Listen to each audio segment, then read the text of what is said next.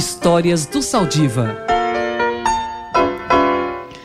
Bom dia, professor Saldiva, como vai? Participando aqui mais uma vez com um ouvinte da Rádio USP nesse semestre, né, em função aí da, do horário de aulas e tudo mais, né, professor? Agora às quartas-feiras. Tudo bem? Bom dia. Bom dia, Roxane, bom dia, ouvintes. É, de fato, esse semestre a gente está dando aula de terças-feiras e quintas-feiras, é, todas as manhãs, pro, do é, primeiro, segundo e terceiro ano da, da faculdade. Então, ficou meio complicado nesse horário. a gente falar na, com os ouvintes, mas depois a gente volta. Claro, a gente reajeita aqui um espaçozinho, vida de professor na universidade. A gente compreende, o nosso ouvinte também compreende, afinal de contas, os nossos colunistas são os nossos professores, os nossos especialistas. E hoje a gente vai falar de um tema importante, USP envolvida com um tema fundamental, que é o estudo das cidades. Há muito tempo que a USP vem desenvolvendo estudos em diversas áreas. Pois é, Roxane, a as cidades elas estão se tornando um centro de atenção muito grande uhum. por parte da comunidade científica, né? Primeiro porque, como você falou, são várias áreas que, de conhecimento que são necessárias para você produzir soluções e para entender os problemas das cidades. E, é, ao mesmo tempo, essa integração de diferentes saberes é, forma vínculos é, ocultos que a gente tem que descobrir. Então, por exemplo, é, como que mobilidade interfere com o aprendizado de jovens uma vez que as pessoas que perdem muito tempo no trânsito para o seu deslocamento vão perder também tempo de se prepararem para serem melhores cidadãos. Isso não são vínculos óbvios e pode se ligar com qualidade do sono, temperatura, clima, regime de chuvas, ou seja, como que o planejamento e o desenho das cidades interferem com nossa qualidade de vida e bem-estar.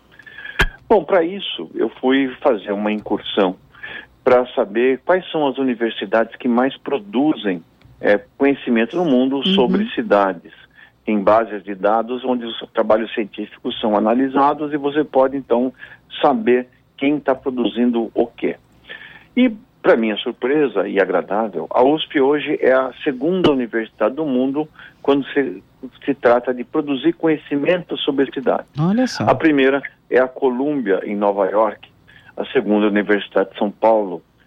E é interessante que essas duas instituições seguiram caminhos distintos.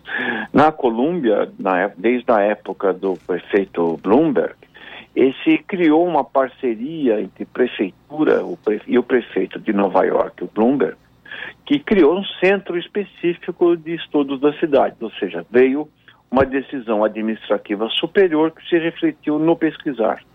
No nosso caso, não. O nosso caso foram iniciativas individuais de vários institutos e de vários pesquisadores, porque os problemas de São Paulo são tão dramáticos e tão importantes que você não pode trafegar por essa cidade sem é, se comover e ficar indiferente a eles. Então, foi o nosso cotidiano, cotidiano de várias instituições da universidade, de, de vários docentes, de funcionários, que trouxeram essa temática para o laboratório e não ao contrário, ou uhum, seja, uhum. fomos induzidos a fazer aquilo.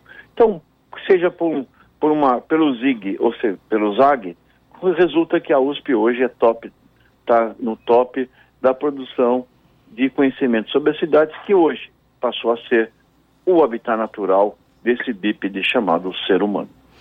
Muito interessante. Está aí, portanto, quando a universidade ela é, é, direcionada, né? ela tem que atender a essa a uma demanda que é direta. Isso também é muito importante, como você contou para gente. Às vezes é a USP que leva os assuntos, outras vezes ela é provocada pela sociedade, pelas mudanças que ocorrem para aprofundar os seus estudos, as suas pesquisas. Muito bem, a contribuição da Universidade de São Paulo, inequívoca contribuição, mas aí atestada, né, como você fez o levantamento, mostrando que é, é no mundo a segunda é um papel de destaque, sem dúvida alguma, Saldiva. Pois é, é isso. Hum.